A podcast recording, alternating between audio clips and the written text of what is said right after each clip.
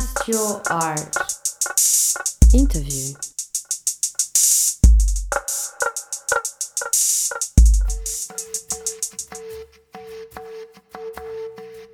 Wenn man so seine Kollegen anschaut, die Übercleveren sind es auch nicht und die Übersensiblen sind es auch nicht. Und irgendwie so eine, eine gesunde Mischung hat uns erstens überleben lassen und ich glaube, es war eine, also für mich bis jetzt eine ziemlich glückliche Zeit, trotz aller Einsprenglinge, die halt da sind. Ne? Die Galeristen, wenn man sie, sind eigentlich sehr verschiedene Menschen, auch die erfolgreichen. Wenn man sie kennenlernt, die Wunderwutzis sind sehr verschieden. Die meisten sind allerdings reich geboren, das ist also schon ein gewisser Vorteil. Die Kämpfer von ganz unten sind meistens sehr harte Kämpfer. Ne? Und das braucht es auch.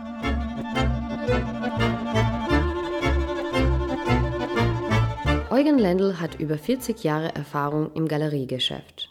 Wer über lange Zeit durchhalten will, braucht einen langen Atem, muss Künstler- und Kundenbeziehungen aufbauen und pflegen und darf zugleich den Blick für Veränderungen nicht verlieren. Sonst, sagt er, läuft man Gefahr, von der Zeit überholt zu werden.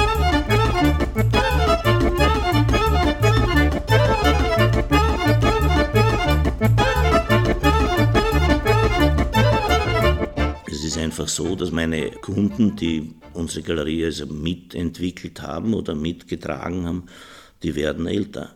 Zum Teil sterben sie, zum Teil sind sie in Pension oder sind einfach voll und wissen nicht mehr, wohin mit den Dingen. Nicht, nicht jeder stiftet dann alles in einem Museum oder macht einen Museumsneubau.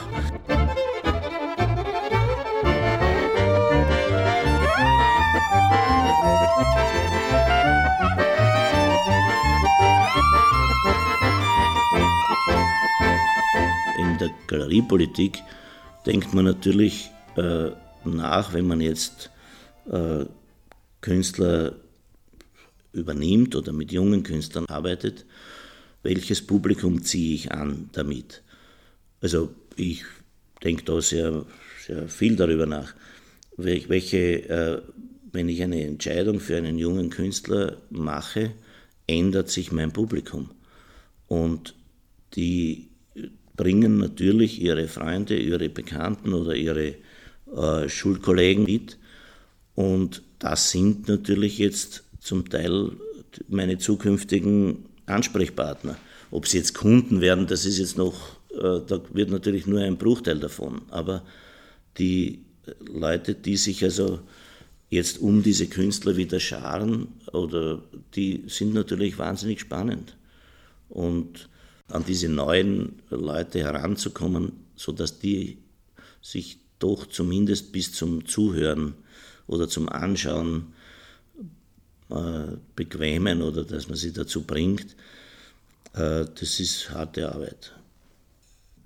Es gibt, ja, es gibt zwar die, die Wunderverdiener aus, aus den neuen Branchen, aber die also dazu zu bringen, dass sie Kultur als ein selbstverständliches Lebensmittel sehen, äh, das ist nicht sehr einfach.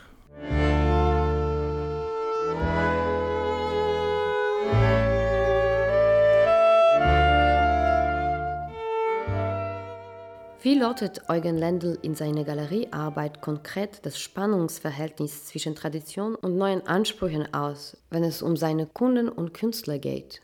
Und hält er für jene einen Rat bereit, die sich für eine Berufskarriere im Kunstkontext entschieden haben?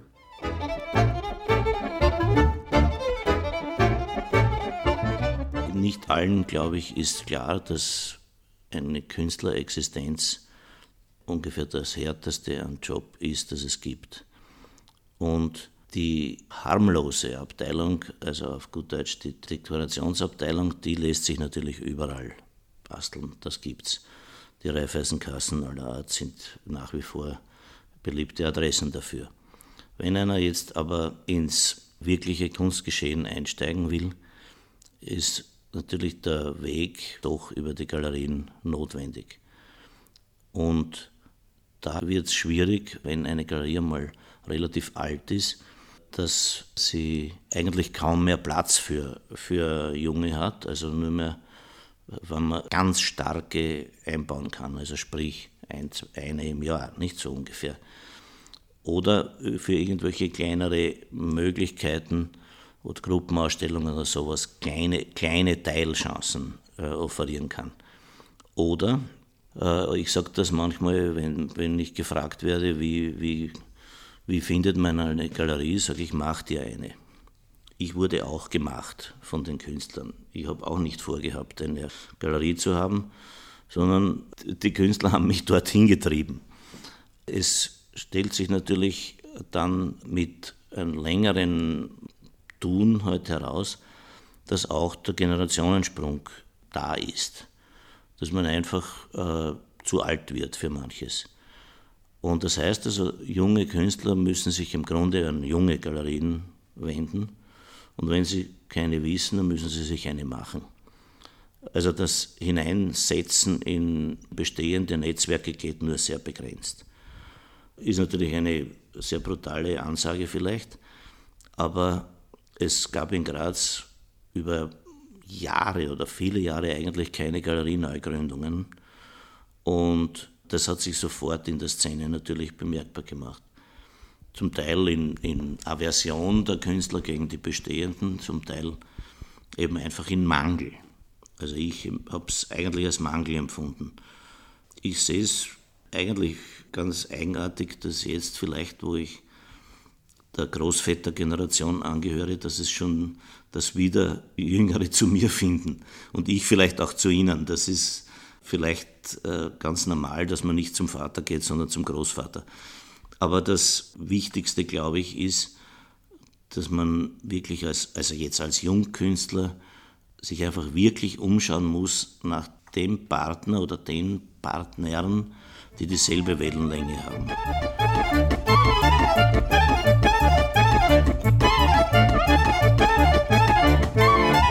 Ich arbeite mit Menschen, mit denen ich schon einmal menschlich kann. Qualität ist natürlich im mehr oder minder experimentellen Bereich schwer fixierbar. Das heißt, es ist eine sehr von den eigenen persönlichen Erfahrungen, vom eigenen Wissen, vom Gusto abhängig. Das heißt, es sagt auch gar nichts gegen die anderen Künstler.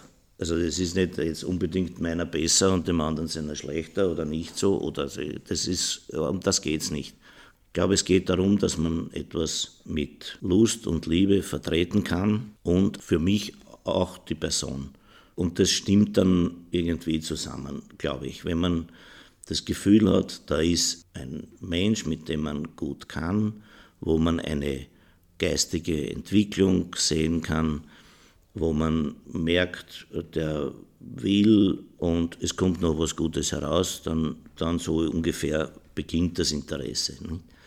Dass dann immer natürlich noch es viel mehr davon gibt, als man in einem Ausstellungsjahr unterbringen kann, ist natürlich dann noch die Schwierigkeit, dass man natürlich viel mehr machen möchte, als man kann, äh, zeitlich, finanziell, aus welchen Gründen immer. Und dass es dann noch intern sozusagen die Frage der, äh, der Auswahl gibt.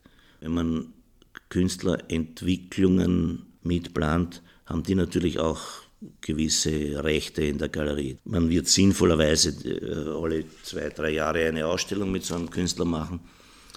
Das heißt, die Programmfreiheit ist relativ gering. Und daher wird es natürlich auch bei älteren Galerien für junge Künstler immer, immer geschlossener. Nicht? Also das ist ganz klar. Und dann beobachtet man oder beeinflusst man halt so gut es geht die Entwicklung von Künstlern.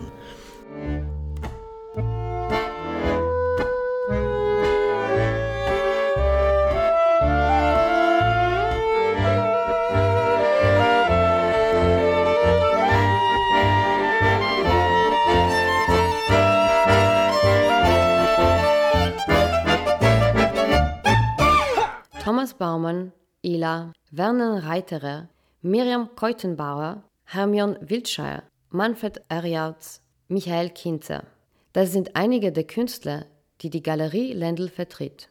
Meist sind es skulptural arbeitende Personen, einige kommen aus der Malerei. Was sind die Kriterien, nach denen der Galerist über die Aufnahme eines Künstlers in seine Galerie entscheidet? Es gibt einen Schwerpunkt, der sich in diesen skulptural arbeitenden Leuten massiv zeigt. Also das ist Reiterer, Kinzer, Erjauz, Wilfling, Baumann, äh, nur einige Namen, die Schubleistungen von uns gekriegt haben und wo eben auch diese Abfolge von Ausstellungen und das an ihnen festhalten, vielleicht auch über Krisen hinweg, dann schon viel ergibt und wo, glaube ich, also wir wirkliche Impulse auch für diese Leute setzen konnten.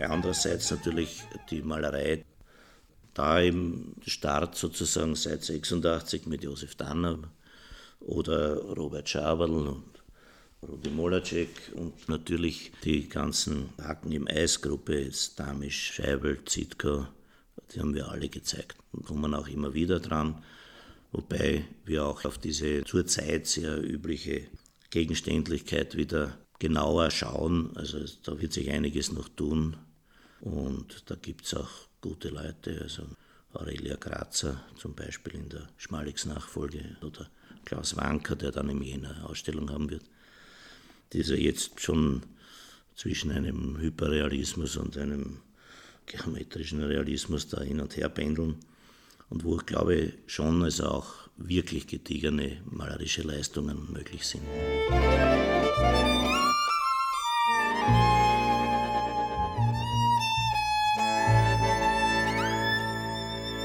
Geht es um den Erfolg am Kunstmarkt, so gibt es in einer Künstlerkarriere immer wieder Auf und Abs. Wir haben Eugen Lendl abschließend gebeten, uns einen Künstler seiner Galerie zu nennen, bei dem sich durch sein Zutun die Karrierekurve am Kunstmarkt zurzeit besonders gut entwickelt. Vielleicht jetzt momentan am besten läuft wahrscheinlich der Werner Reiterer zum Beispiel. Es ist, den ich doch relativ früh für mich entdeckt habe.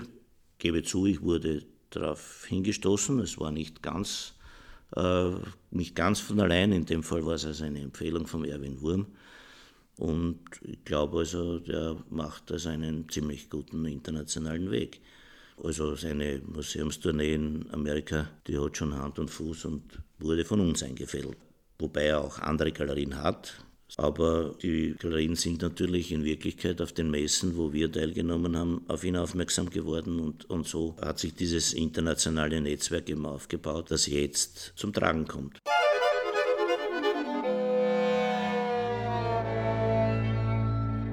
Das war der zweite und letzte Teil unseres Interviewporträts mit dem Grazer Galeristen Eugen Lendl. Die auf Skulpturen und zeitgenössische Malerei ausgerichtete Galerie Eugen Lendl befindet sich im Palais Lengheim in der Grazer Bürgergasse 4. Die Musik zum Podcast stammt von der neuen CD von Volksmilch. Dieser Podcast wurde von Eva Stern und Wolfgang Haas produziert für Cast Your Art www.castyourart.com